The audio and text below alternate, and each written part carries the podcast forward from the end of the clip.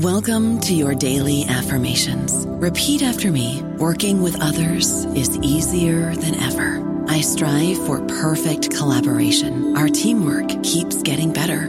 Yeah, affirmations are great, but Monday.com can really get you the teamwork you desire. Work together easily and share files, updates, data, and just about anything you want all in one platform. Affirm yes to start or tap the banner to go to Monday.com.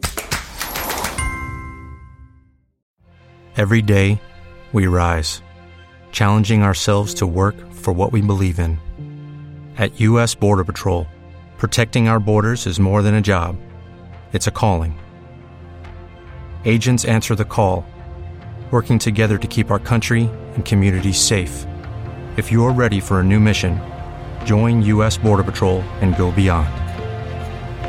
Learn more at cbp.gov/careers.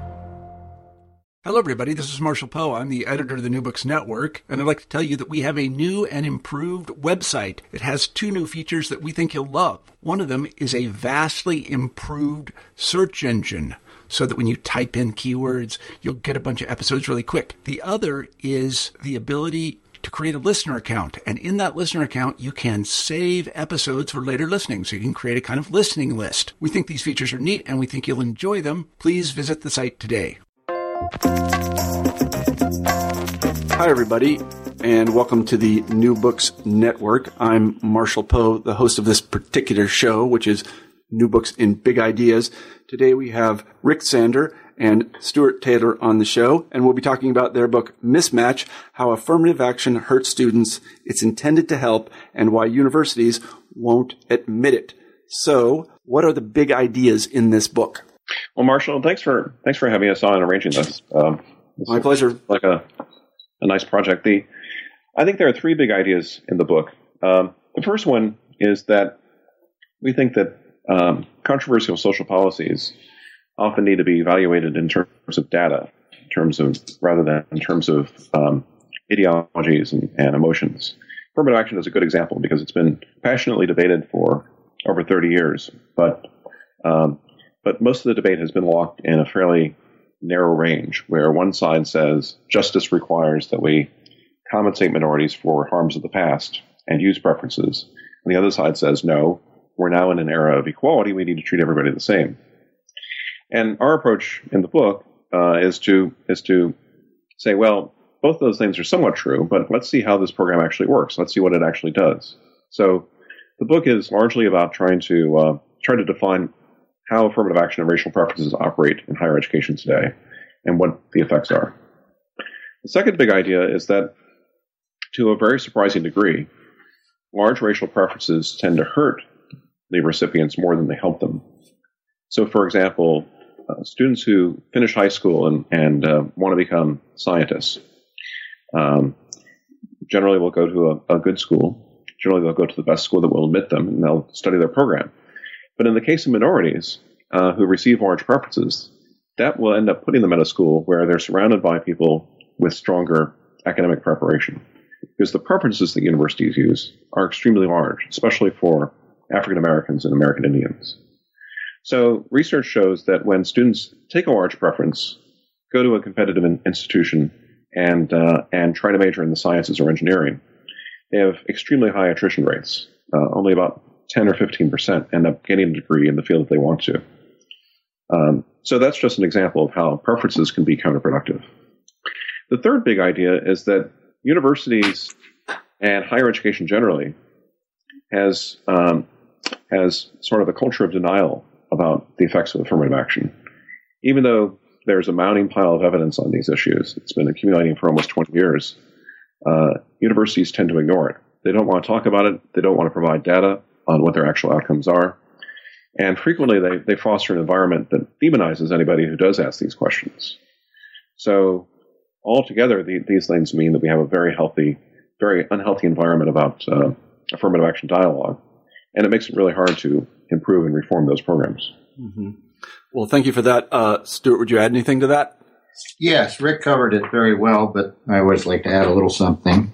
Um, First, uh, I'd like to emphasize, I think we would both emphasize that when we talk about affirmative action, uh, we don't, uh, we're in favor of affirmative action if it's understood as it was originally defined uh, by Presidents Kennedy and Johnson as meaning uh, especially active efforts to help uh, racial minorities and other disadvantaged people.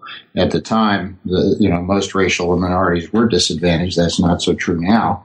Uh, uh, get get uh, a fair start in life. Uh, racial preferences are what affirmative action has come to mean as the as that phrase is usually used. Racial preferences typically today operate by uh, taking fairly well off uh, members of minority groups and giving them uh, you know, extra SAT points, essay grade point averages, giving them a preference in admissions in universities over uh, white and Asian uh, uh, students who are often less well off economically. And, and so I want to emphasize that we're in favor of that old kind of affirmative action. We're in favor, and our book uh, explicitly advocates affirmative action for socioeconomically disadvantaged people. Mm-hmm. Number two, I, um, I, just mentioned the types of harms Rick started that we think uh, the current uh, uh, racial preference regime does, does to the recipients of the preferences, particularly black preferences, black recipients of preferences. Uh, apart from uh, having trouble uh, completing science courses uh, for kids who wanted to be scientists and who would have succeeded in being scientists if they went to schools for which they were well prepared. Uh, their low grade grades go down, uh, graduation rates go down. There's a very high bar exam failure rate and also failure rates on medical boards uh, for good good black students and and other minority students who are placed with uh, super qualified white students and who are not able to compete. And uh, also, uh, there's a loss of intellectual self confidence that comes from being clustered at the bottom of the class and seeing that other people who look like you are clustered that way. It reinforces racial stereotypes of the worst kind. It reinforces the internalization of stereotypes of black intellectual inferiority by the supposed beneficiaries of uh, preferences. And um, as Rick said, the culture of denial is very, very powerful, and I think it extends to and includes uh, the universities of America, the selective universities, uh, I think systematically misleading uh, their uh, racial preference recruits uh, by suggesting that they're going to do very well academically when the universities know that most of them will not do well academically. Mm-hmm. thank you both for that summary. and before we go on to talk about the particulars of the book, I want to make two things completely clear to the listeners. I will characterize this and you can assent or uh, adjust this. So your argument is not against affirmative action per se. That's A. And then B, it is not based on uh, fairness. That is, your criticisms of affirmative action are not based on fairness or unfairness. That's right. I mean, we have views about the fairness, and, mm-hmm. and as Stuart mentioned, we do think it's unfair that the current preference regime is very skewed towards people who are quite affluent. Mm-hmm. Mm-hmm. Uh, yeah. uh, and we think it's unfair when when uh, racial preferences don't distinguish between uh, African Americans and African immigrants or mixed race folks. Mm-hmm. If an Hispanic preference extends to somebody who's only one eighth Hispanic, I mean there there are lots of there are lots of genuine fairness issues, I think, involved in any kind of affirmative action that's, that's that looks primarily to race. Uh, as it currently operates. Mm-hmm. Right. I guess what I meant to say was that your criticism of affirmative action as currently configured is, uh, to put it very bluntly, it doesn't do what we want it to. It is not effective. Right. Yeah. It's empirically driven and it's saying if you look at if you look at the stated goals and you look at what's actually happening, there's a huge gap, and we need to cross that gap. Mm-hmm. Stuart, do you want to add anything to that? Um, I, I, agree with Rick. Um, I don't. Uh, I don't dismiss uh, the traditional fairness argument. You know, the traditional fairness argument from the anti-racial preference side is it's unfair to take uh, black students and jump them over white students who are equally or better qualified. Uh, we, we're not kind of we're not doing that argument again. That argument's going on for mm-hmm. a long time and, and people aren't changing their minds on it. That's why we're emphasizing the empirical evidence uh, that shows it doesn't work, uh, while um, sort of taking an agnostic position on the traditional fairness argument that uh, that has dominated debate on this subject. Mm-hmm, mm-hmm. And I think that's one of the real strengths of the book. Maybe we could talk a little bit. I'm a historian by training, and one of the most interesting things to me in the book occurs right actually at, at the beginning, and that is the discovery of what you call the mismatch effect. Um, how, how, was it discovered? Well, there were, there were two stages. Um, I think conceptually, um, um, some people who looked at the system back in the late 1960s, as soon as large racial preferences started, were concerned about what was going to happen. Um, Christopher Jencks, for example, is not not often mentioned as a as a critic of preferences in this context, but he wrote a book called "The Academic Revolution." David Riesman, and um, I think it was 1969. It's a very influential book at the time, and uh, and it wasn't a major theme, but but when they talked about sort of current policies to increase diversity, they noted that mismatch could be a real issue. Um, Thomas Sowell, prominent black conservative critic, uh, laid out the whole problem of mismatch uh, in the early 1970s. So I think thoughtful observers who were willing to speak candidly saw that this this could potentially be a really serious problem. Mm-hmm. Um, but there was very little data, and and universities tend to hide what data could be found. Um, so there was very little empirical research on this until the 1990s. Um, but during that time, I think I think again, more people who were concerned about this started gathering anecdotal information and became more convinced that there really was an issue. Um, so in the mid 1990s, uh, a few different people started doing research on this. Um, one of the best studies was by Rogers Elliott, a psychologist at Dartmouth, and uh, he he hypothesized that there would be a mismatch problem, and he he convinced a number of uh, Ivy League institutions that they should they should cooperate on a study of how minorities did in, in science fields and why there was this very high minority attrition problem. He didn't couch it as a mismatch study, which was probably why the other institutions agreed to give him data. And he, he created a pretty good database and, uh, and found very strong evidence that the degree of attrition at these schools was very closely linked to essentially the admissions preference those students had received when they came in.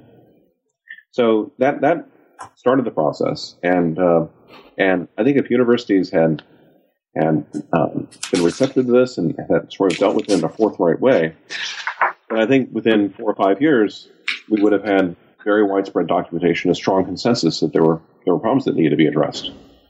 But the leading works from official figures like Derek Bok and um, and William Bowen's book, The Shape of the River, simply ignored the evidence that Rogers Elliott had put together and uh, and sort of presented misleading evidence that suggested that there weren't any problems in this area. So that's that's caused the development of this idea to be almost like guerrilla warfare, where professors uh, who see this as a problem struggle to get data, publish results, and then frequently deal with a, uh, an academy where it simply is considered politically incorrect to endorse that research. Mm-hmm. I mean, I know from my personal experience that universities are not very excited about releasing data on outcomes. They don't like it at all. Um, and Stuart, do you have anything to add to that? Yeah, uh, one figure who I think deserves mention here in terms of early warnings about uh, mismatch problems is Justice Clarence Thomas of the Supreme Court. Uh, Rick and I say in the book that we agree with him less often on many issues than we do with just about any other member of the court. However, we think that he was uh, he he saw exactly what the problem was with mismatch, and he saw it pretty early in life. Uh, he first, in an interview with the New York Times, talked about how uh, African American students who he knew personally were harmed by uh, by being uh, placed out of their depth academically. Uh, he made a similar argument in his dissent in the 2003 University of Michigan Law School case, Grutter versus Bollinger. That's the only Supreme Court opinion in which the subject's ever been mentioned, I believe, the, whole question of mismatch. And um, although I'm afraid a lot of uh, pro affirmative action types who we hope to reach uh, may have a visceral reaction uh, because they don't like Clarence Thomas, but uh, on this subject, uh, he is well worth reading. Mm-hmm, mm-hmm. Yeah, I want to make something else clear before we move on, and uh, that is that when we talk about placing students and I'm characterizing what you're saying, so please correct me. When we talk about placing students who are less well prepared among students who are more well prepared, we are not disparaging those students who are less well prepared. No, we're trying to figure out um, how to maximize their education. Yeah. And and a related point, I guess there are two related points. One, one is that um, um, I think when some people first hear this idea, they, they think that we're suggesting that uh, that uh, students receiving preferences just aren't qualified for college, and uh, and that the effect of our suggestions would be to reduce college opportunities, and that's not true at all. Um, there are there are hundreds of terrific colleges in America, but they they cover a pretty wide range of spectrum in terms of the competitiveness of their student bodies and the rigor of their curriculum, and uh, uh, and the focus of what we're suggesting is, is that you have to have a better match across that spectrum between students and the environments in which they're ending up in.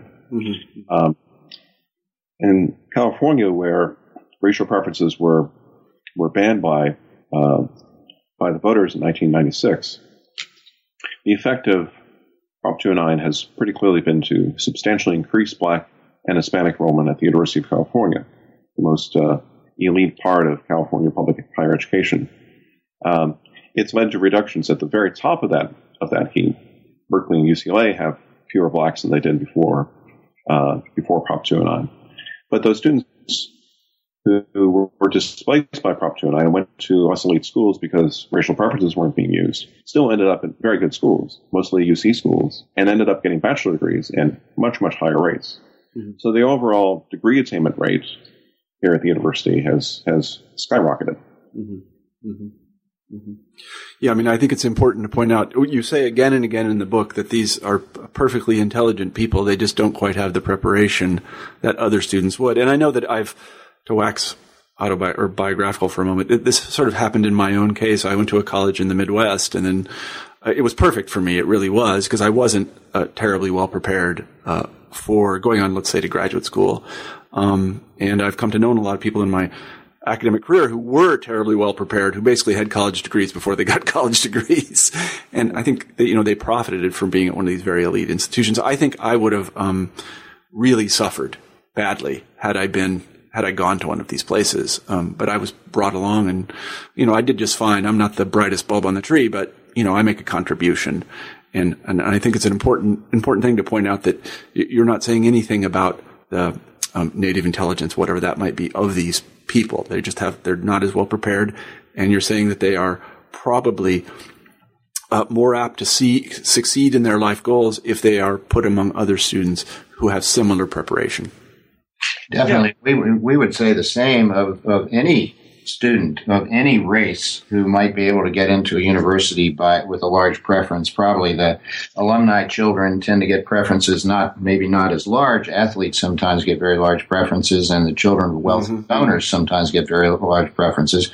If, if, for example, a friend who was able to give a lot of money to a fancy college uh, to get his child who was not you know, who, who really whose board scores were say 300 points below the median at that college, or ask me, should I should, should I push for this? I would I would advise no, for the same reason. Uh, your child is better off going to a place uh, where uh, he or she is more or less uh, competitive with classmates, um, no matter what the race of the child. It's just that the racial preference system we have in this country today systematically puts uh, black uh, kids and to some extent Hispanic kids uh, in classes with others who have uh, far better entering preparation, and that's the problem.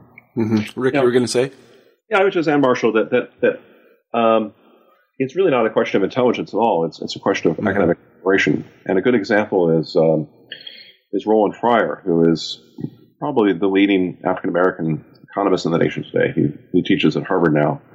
Um, and he was profiled in the New York Times Magazine about ten years ago because he had a he had sort of a uh, the exact kind of classic disadvantaged story of of growing up in a highly dysfunctional family, um, uh, frequenting public housing, living in very difficult conditions, had a pretty poor K twelve education, uh, but he was a brilliant guy, and he went to a, a fairly low tier school, uh, discovered economics, fell in love with it and started performing brilliantly. So by the time he had finished college, he was he was well prepared to to go to graduate school anywhere. He, he ended up becoming a junior fellow at Harvard, mm-hmm. which is kind of, kind of like Harvard's super doctoral program. Mm-hmm. Uh, so so, and, and I think I think he would be the first to agree that that that was a really good trajectory for him. That had he gone into uh, a really demanding environment as a college freshman, he might easily have been overwhelmed and felt, felt that he couldn't compete in economics. Mm-hmm, mm-hmm. Let's talk a little bit about the evidence. There are a number of, as you say, we'll talk about this in a moment, that the universities are very reticent to give uh, data on outcomes, but there have been a number of natural experiments uh, that have uh, shed a certain amount of light on mismatch. Can um, you talk a little bit about those? Do you want to start, Rick, and then we can go to Stuart? Sure. Well, you know, the, the, the best natural experiment is the one and that's happened in California since Prop 209 passed in 1996. Um, because there you can look at what happened immediately before and immediately after racial preferences stopped um, and uh, a, a, group of University of California professors uh, trying to get very detailed data from the university back in 2007 to study this issue. And and uh, even though several of us had fairly prominent positions within the UC hierarchy. Um, we were stonewalled for a year. And when the university eventually did give us data, they, they heavily censored it. Uh, they, they, for example, combined blacks and Hispanics in a single category. They would only give us data for students grouped into three year cohorts. Um, they took out a lot of information that would have been useful and would have, would have made our research better. Still, what they gave us was probably the best data that any university has given any professors useful for studying mismatch that, that was publicly available in the whole history of this of this effort. Uh, and that, that data has now produced half a dozen research papers that are coming out in peer-reviewed journals. Um, pretty clearly, that that data has shown, I think, three general things. One is that, as I mentioned before, um, minority enrollments ended up going up in the UC as a whole rather than down. Partly because the University of California, left without the tool of racial preferences, started doing outreach um, into disadvantaged communities in a way that it never had before. It spent tens of millions of dollars creating partnerships with inner city high schools, trying to get people to take the sort of courses they needed to prepare for the university, um, helping provide tutoring, so on. So that led to a dramatic increase in applications from the folks that we really want to reach, which is uh, low to moderate income households, whether they be black, Hispanic, white, or Asian. Uh, and, and in time, that produced a substantial increase in minority enrollment at the university. Second big effect was that outcomes improved dramatically. So before Prop 209, um, blacks at UCLA had a four year graduation rate that hovered in the mid teens, around 15, 16, 17%. Um, after 209, that went up into the 30 to 40% range very quickly, and now it's above 40%. So the overall effect uh, system wide was for much better outcomes. You not only had more minority students, but those students were getting degrees at a higher rate. They were having much better success persisting in science. They were having higher GPAs. So almost all the outcome, academic outcomes were sharply improved. And the third effect, which you can see is linked to, to the first two, is that black and Hispanic students started accepting offers from the university at a higher rate than they had before. So a lot of the a lot of the conventional story told about affirmative action is that it's necessary to help make students feel that there's a welcoming environment. That black students would be intimidated by elite institutions and would be reluctant to come unless they, they see visible evidence that the university is aware of race and is mm-hmm. deliberately trying to foster uh, uh, a prefer- preferential environment for racial minorities. And we found just the opposite that, uh, that, that black and Hispanic students accepted offers from the university at all UC campuses at substantially higher rates after Prop 209 than before, which suggested that they, they really wanted to go to a school where they could feel that they had gotten in on the merits, where they were not going to be stereotyped as the recipients of racial preferences, and where their degrees would be free of any stigma of having not been earned the same way that everyone else earned their degrees. Mm-hmm. So together, those are those are you know a pretty convincing case, I think, that, that mismatch is real and that we can uh, we can do much better. Mm-hmm. Stuart.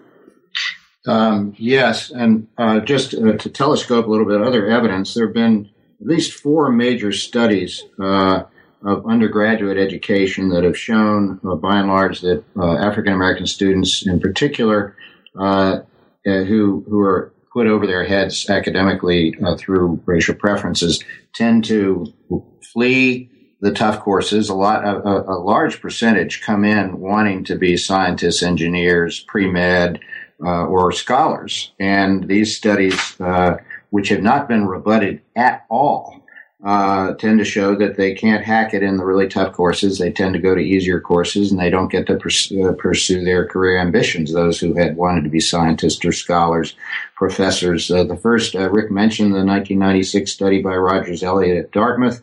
Similar results were reached by Fred Smyth and John McArdle in a 2004 study in a in a 2003 book by Stephen Cole and Eleanor Barber called Increasing uh, Increasing Faculty Diversity, which is commissioned by the Ivy League presidents and and funded by pro affirmative action uh, results, but the I'm sorry pro racial preference uh, group, uh, the Mellon Foundation. But Cole and Barber's conclusions were that racial preferences were harming these students and, uh, under undermining their intellectual self confidence Peter Arcidiacono at uh, Duke University has uh, and colleagues have done a similar study.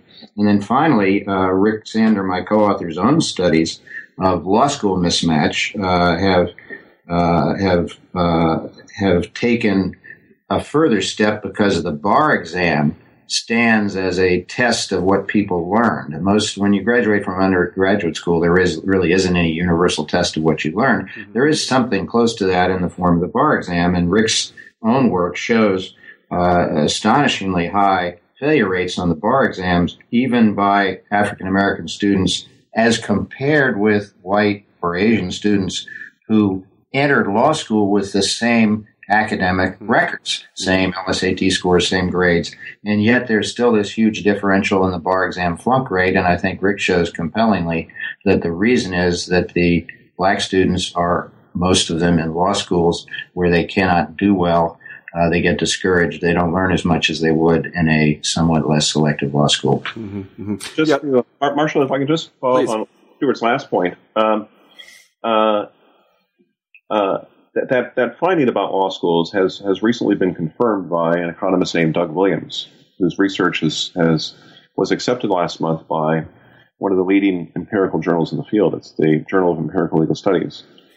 What's really important about Doug's work is that he examined uh, and compared blacks with other blacks and used a database that uh, where he was able to estimate the size of preference that individual students had received.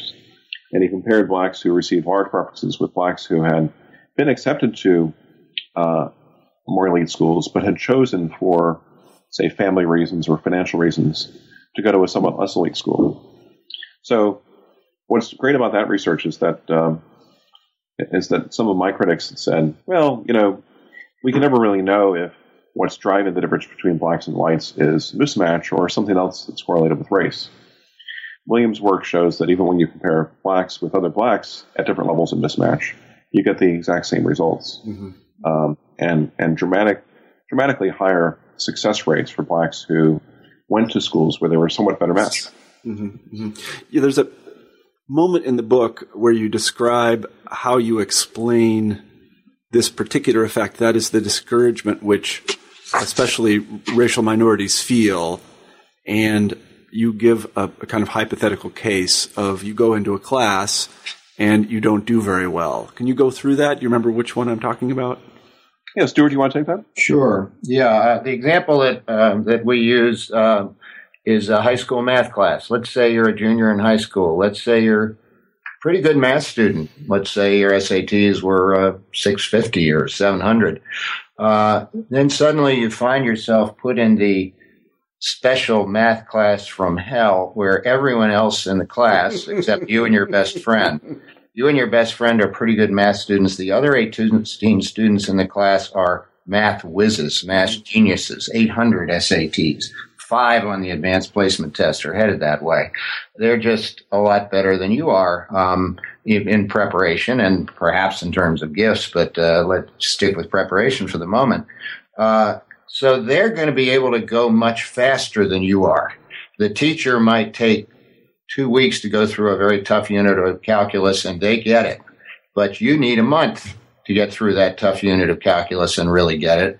The teacher is moving at a pace designed for the median student in the class and the majority in the class. So after two weeks on unit X of calculus, he's on to unit Y of calculus, but you and your best friend are lost because you're not ready to move on and you'll get progressively more lost as, as the year passes. Now imagine that you and your best friend who are sitting in this class uh, are, happen to be black and everyone else in the class happens to be Asian and white and you get a little bit of the sense of how it might feel uh, in uh, most selected universities in America. Mm-hmm. I, I, think that's a very telegraphic way to put it. I think it's a, a vis- I think a lot of people have experienced such things.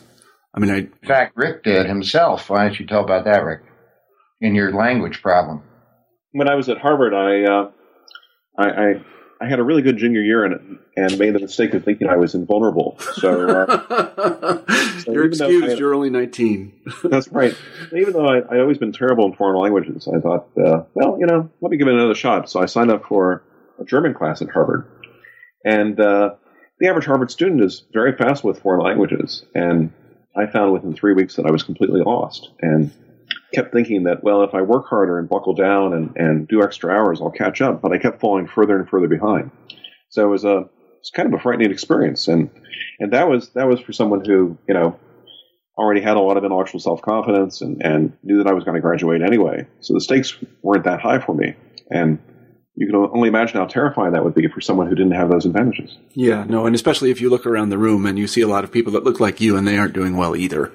Yeah. That that would be uh, very disturbing, I think.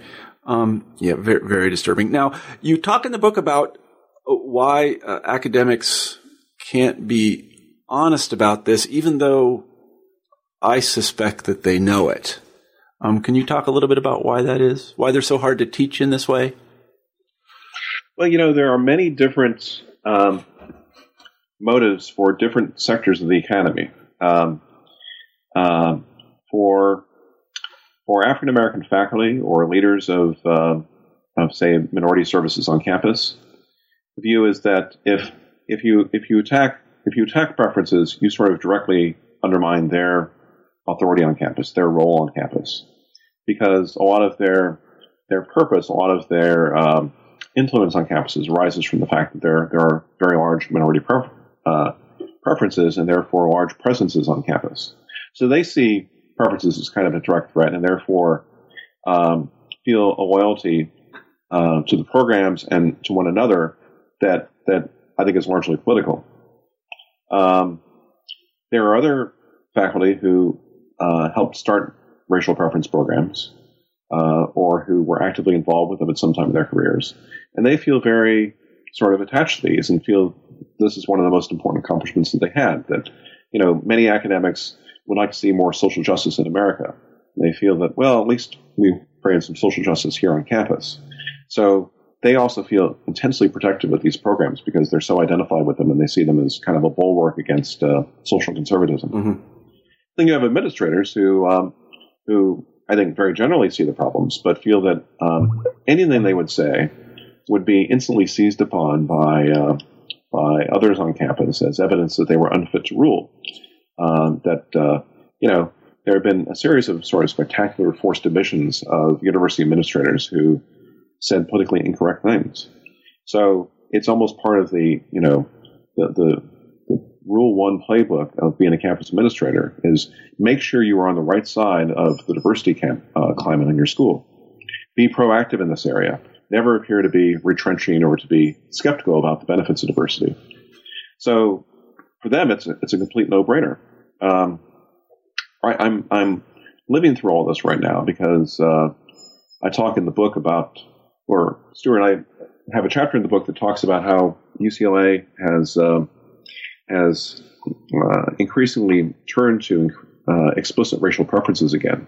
They're kind of backing away from the race neutrality required by Prop 209, and it's pretty clear that they're breaking the law. Um, so when the book came out, that uh, ignited a furor uh, on campus, and uh, and sort of these these stories have played out in all the usual ways. Um, our, our, position was was really strengthened because um, several years ago, a few of us questioned whether new admissions programs at UCLA were in fact uh, engaging in racial discrimination. And the University commissioned a distinguished sociologist to do an independent study. And his report came out a few months ago and found that, in fact, there were large numbers of, of black admissions on campus that could not be explained by controlling for any of the factors that the university it used in admissions. So we had this essential, essentially official study completely backing us up. And despite that, there has been uh, an incredible effort by activists on campus, among both faculty and students, and administrators, to simply denounce the claim that there's anything discriminatory going on and to completely ignore the evidence, even by their own expert. Um, and, uh, and an awful lot of faculty who um, who sort of um, will you know, shake my hand if they run into me in the hallway um, and and say you know keep up the good work, just feel that they cannot say anything public about this. Mm-hmm. So it's it's really easy for the those who are denying reality to uh, send a petition to the president with hundreds of signatures um, demanding that uh, no changes be made in admissions. Mm-hmm.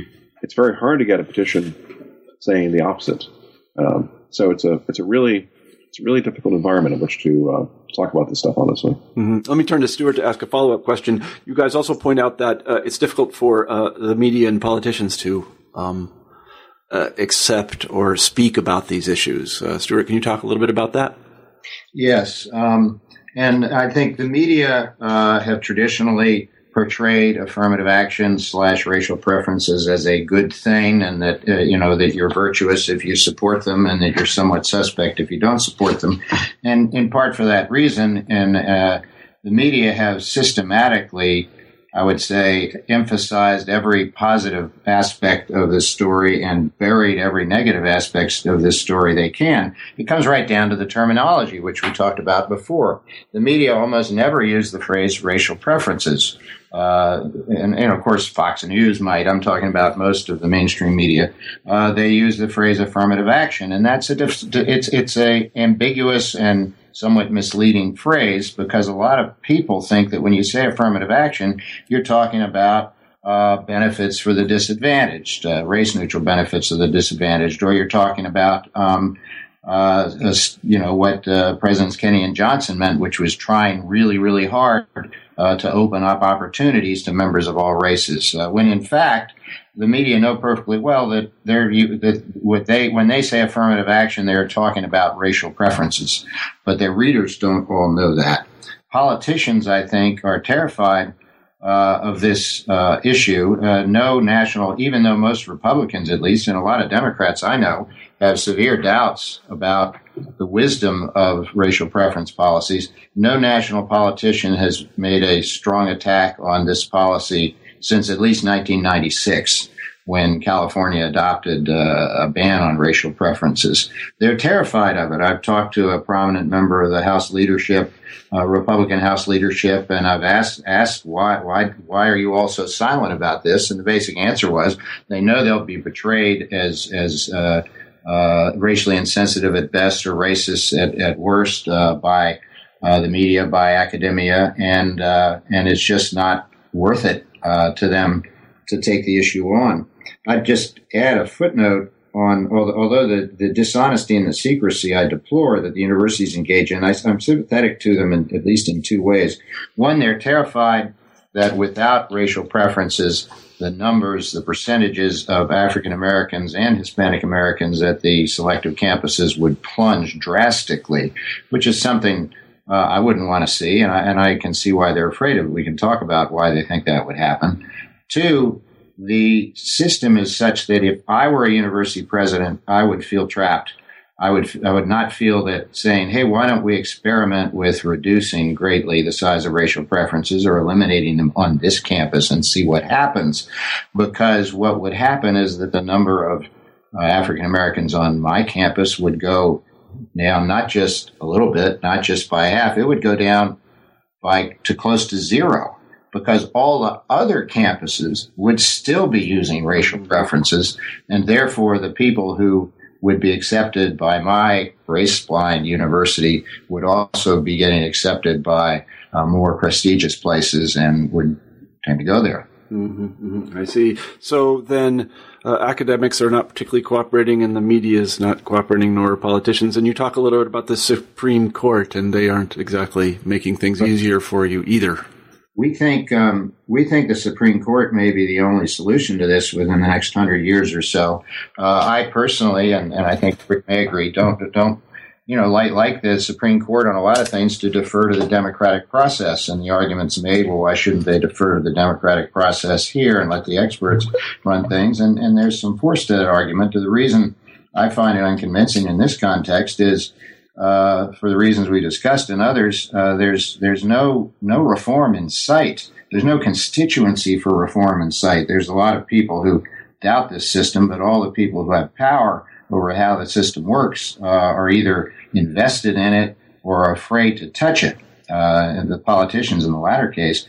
So, if you want to see less harm done to the supposed beneficiaries of affirmative action, uh, the Supreme Court is your best is your best hope, uh, and so we hope, Rick and I, I think, hope that the court in a currently pending case involving the University of Texas will. Uh, we don't urge the court to ban the use of race in admissions, but we do urge the court to make some important reforms. Mm-hmm.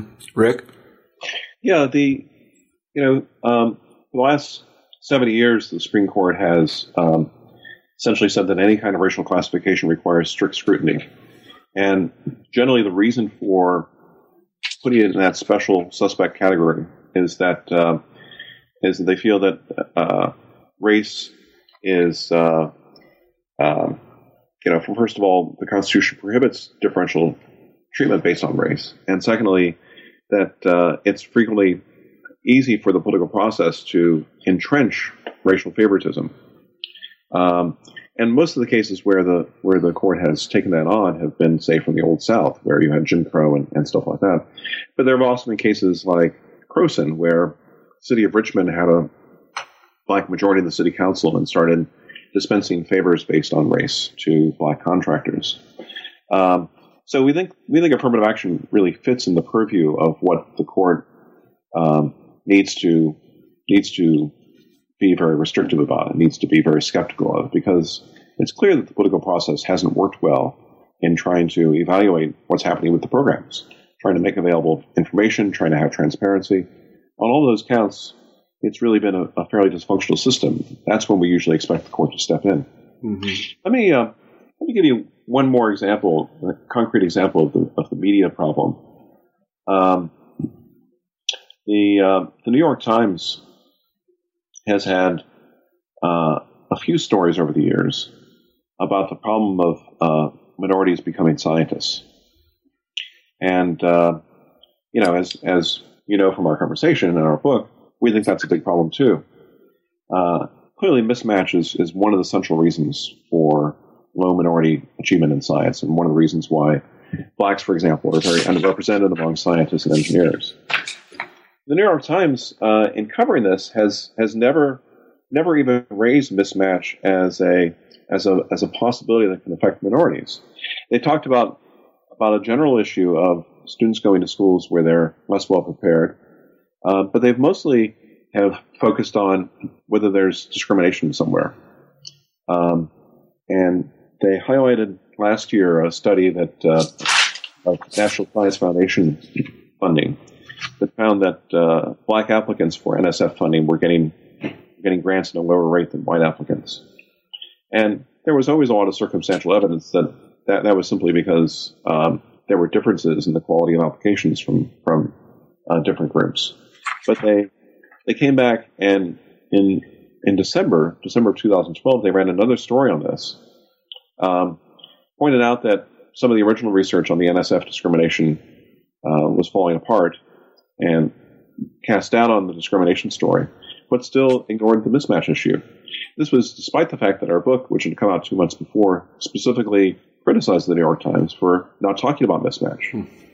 I have reporter friends at at uh, at elite journals and newspapers that have said, you know, I really would like to write about this, but I get I get so much garbage every time I take on this issue that it, it just isn't worth worth it for me professionally. Mm-hmm, mm-hmm. Well, so at the end of the book, you make some proposals about what might be done. Um, Stuart, why don't you begin talking about those, and then we will turn the uh, turn our attention to Rick.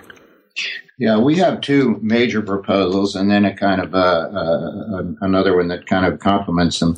The first is total transparency uh, in university racial admissions programs in the sense that the university should make uh, available to applicants in the first instance, but also to the general public, uh, uh, all the information, all the data that show how their admissions policies work. Actually, what the usual, uh, what the usual get, what the gaps are between various racial groups, for example, uh, in terms of admissions criteria, uh, in terms of newly admitted students, and how well people do academically, uh, either from within, you know, uh, and those could be correlated mainly with their entering credentials. If somebody has an SAT, you know, people have SAT scores of ABC and and uh, high school um, GPAs of whatever.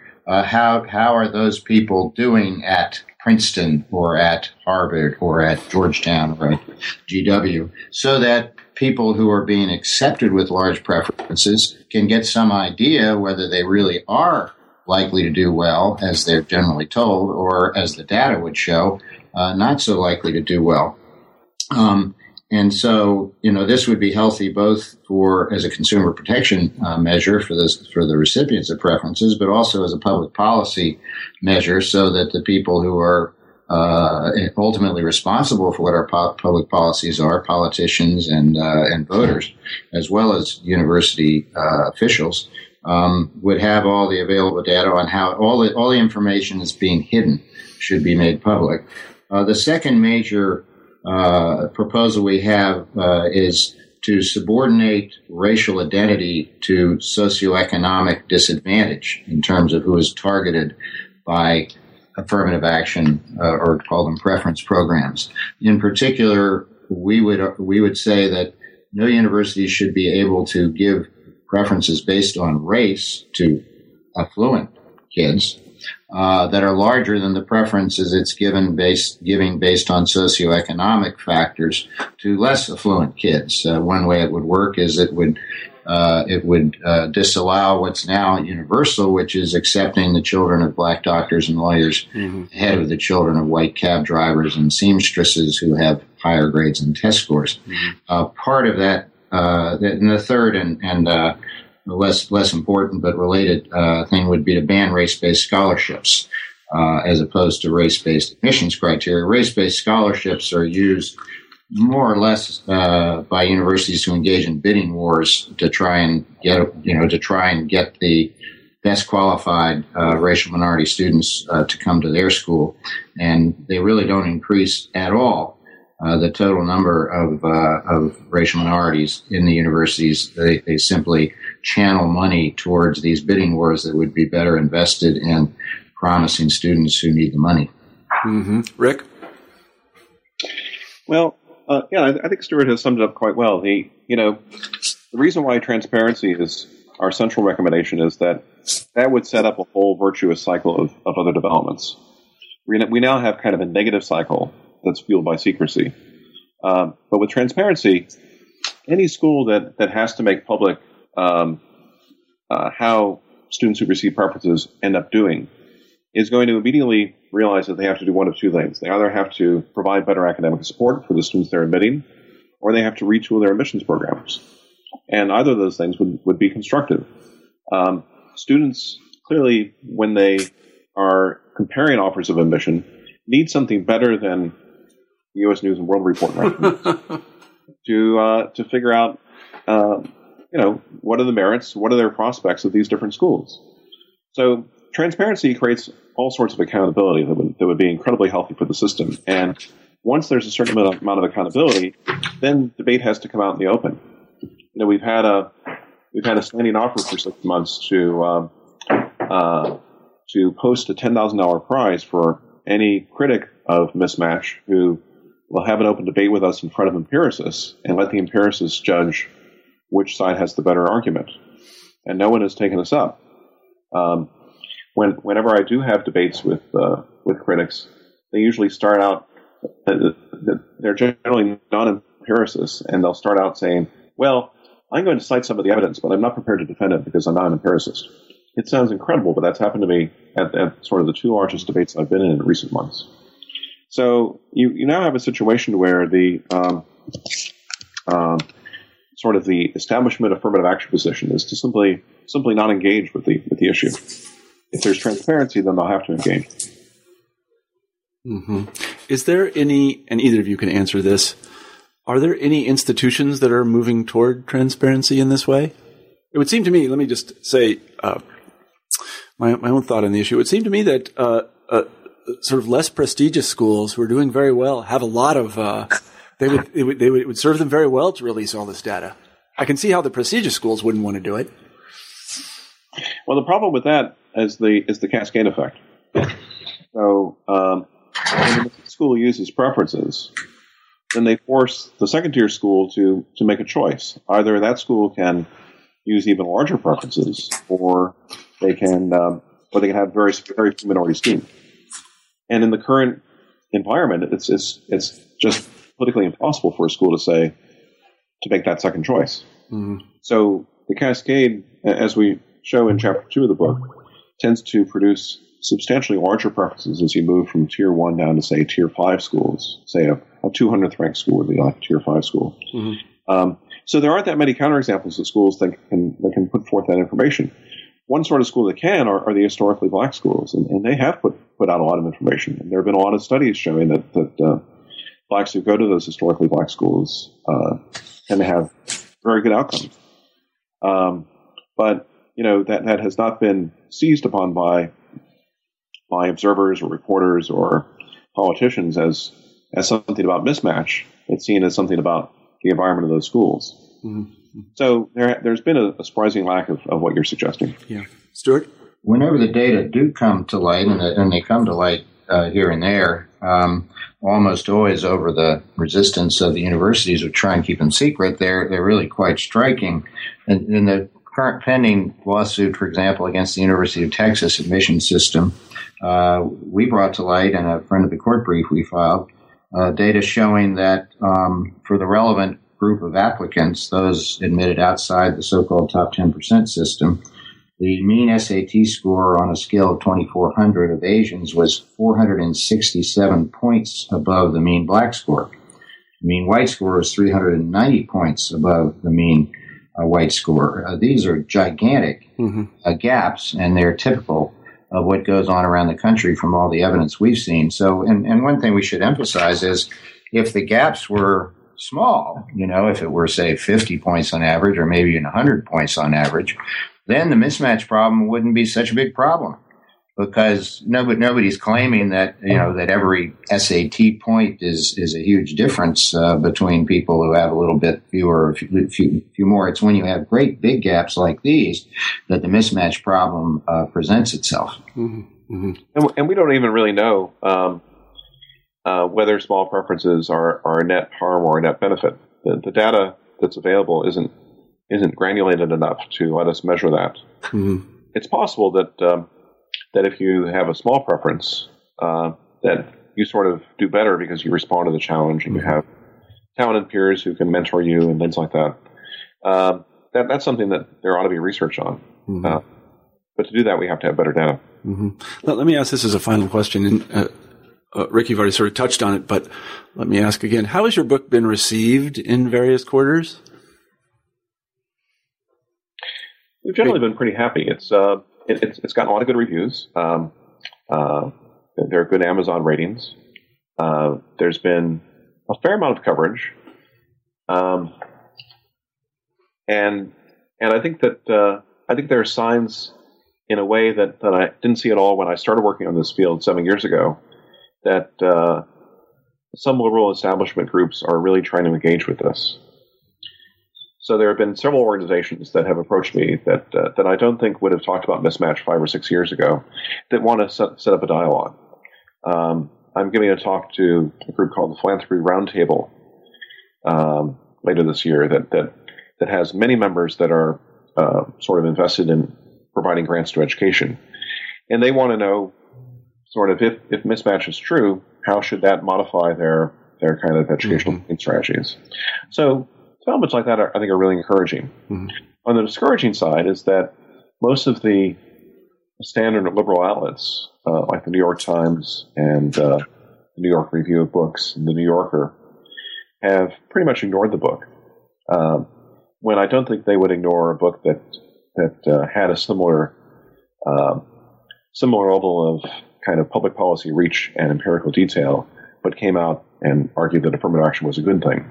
I mean, if you compare the reception of the New York Times to our book with what it accorded The Shape of the River when that came out in 1998, it's uh, it's like night and day. Mm-hmm. Mm-hmm. So th- there's still a, a tendency by a lot of a lot of the standard organs to um, uh, just you know pretend that this issue isn't there. Mm-hmm. mm-hmm. Stuart. Yeah, I agree, and I emphasize, you know, it's. I mean, I think it's kind of shocking, frankly, that a book uh, that's been treated as important by a lot of important people, um, including those who, who, wrote blurbs for us, uh, including some fairly liberal people, has been totally ignored by the New York Times. It'd be one thing if they wrote a review that said, "Well, here's why this book is unconvincing," but they haven't taken that. The people who have attacked our logic uh, have been longtime critics of Ricks by and large, and then some other people they apparently recruited who wrote in front of the court briefs in the Supreme Court responding to our brief and, and are starting to write in, in reviews. Uh, very um, complicated attacks on the statistical methodology underline some of the conclusions, mainly the ones uh, from Rick's earlier work on law schools. Uh, while uh, while presenting these critiques as though they kind of were uh, were discrediting our entire work. They really are aimed exclusively, almost exclusively, at Rick's law school work. They're recycled versions of critiques that Rick responded to compellingly, I thought, several years ago, and they um, they they continue to ignore all the other studies we've mentioned uh, that show problems with mismatch that nobody has ever uh, even attempted to refute. Mm-hmm.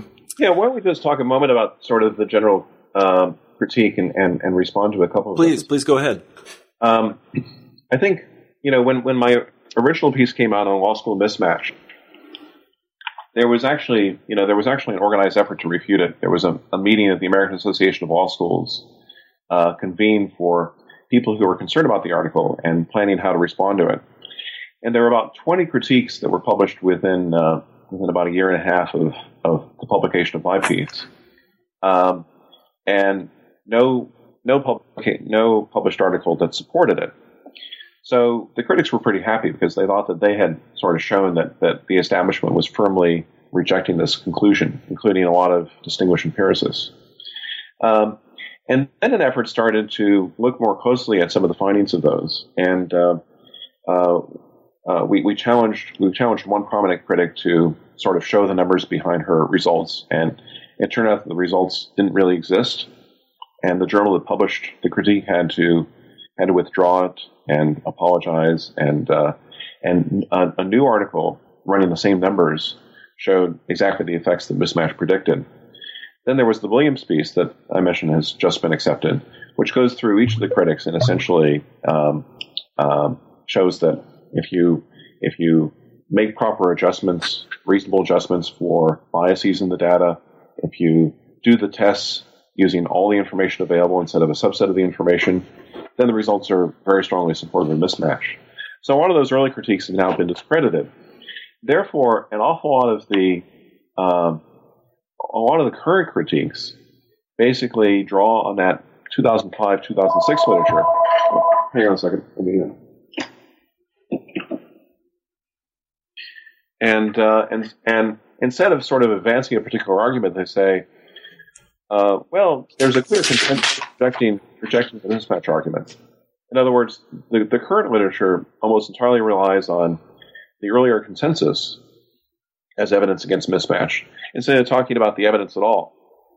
Uh, and uh, and that, that's that actually seems to be very encouraging because it, it means that these guys have run out of ideas. Mm-hmm. They're sort of hoping that people will not look too closely and will just say, well, you know, if you just count the number of critiques, then that seems like uh, there's room for doubt. Mm-hmm, mm-hmm. Um, the, the, the I'd, I'd, say the the main um, um, current critique by some serious empiricists is that, uh, and this was made in the Supreme Court brief that they filed, was that policymakers should not act on mismatch until there are randomized experiments showing that mismatch exists.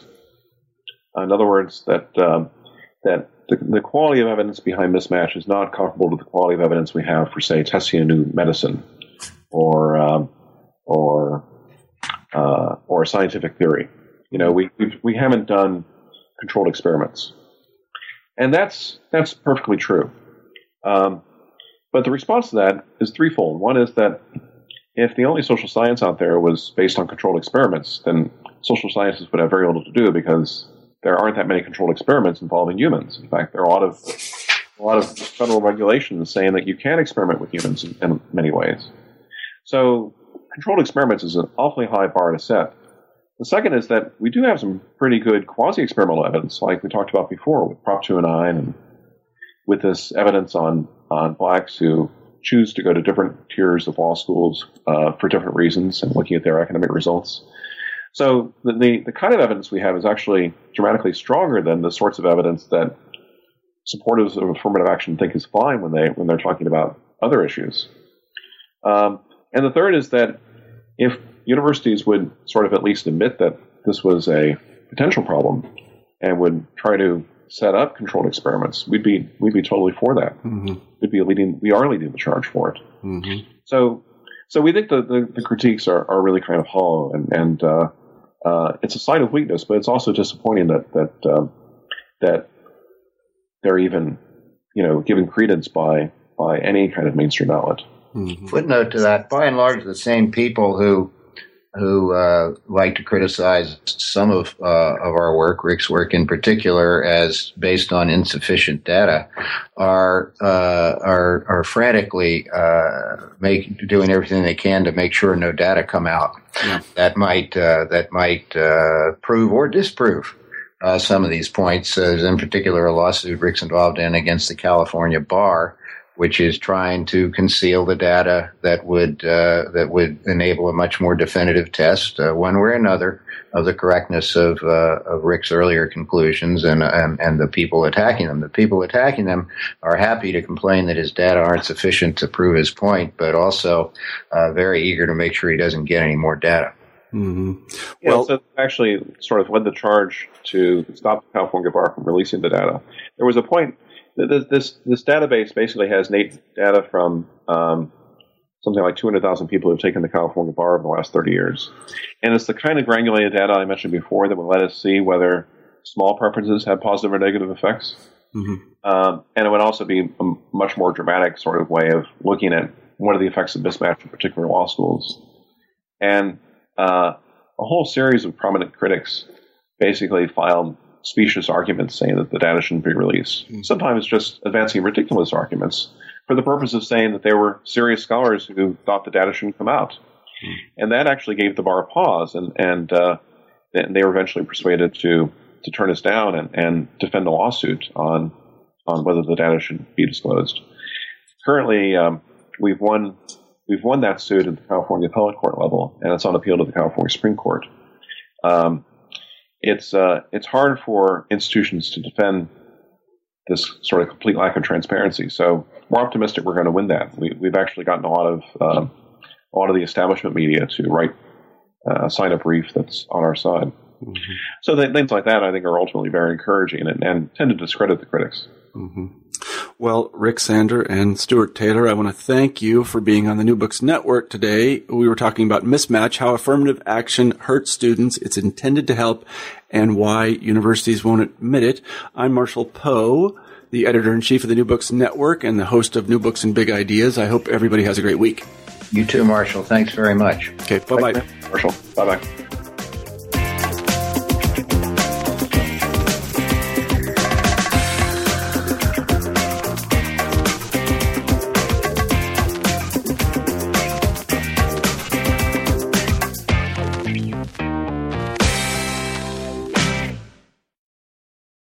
Lucky Land slots, you can get lucky just about anywhere. Dearly beloved, we are gathered here today to. Has anyone seen the bride and groom?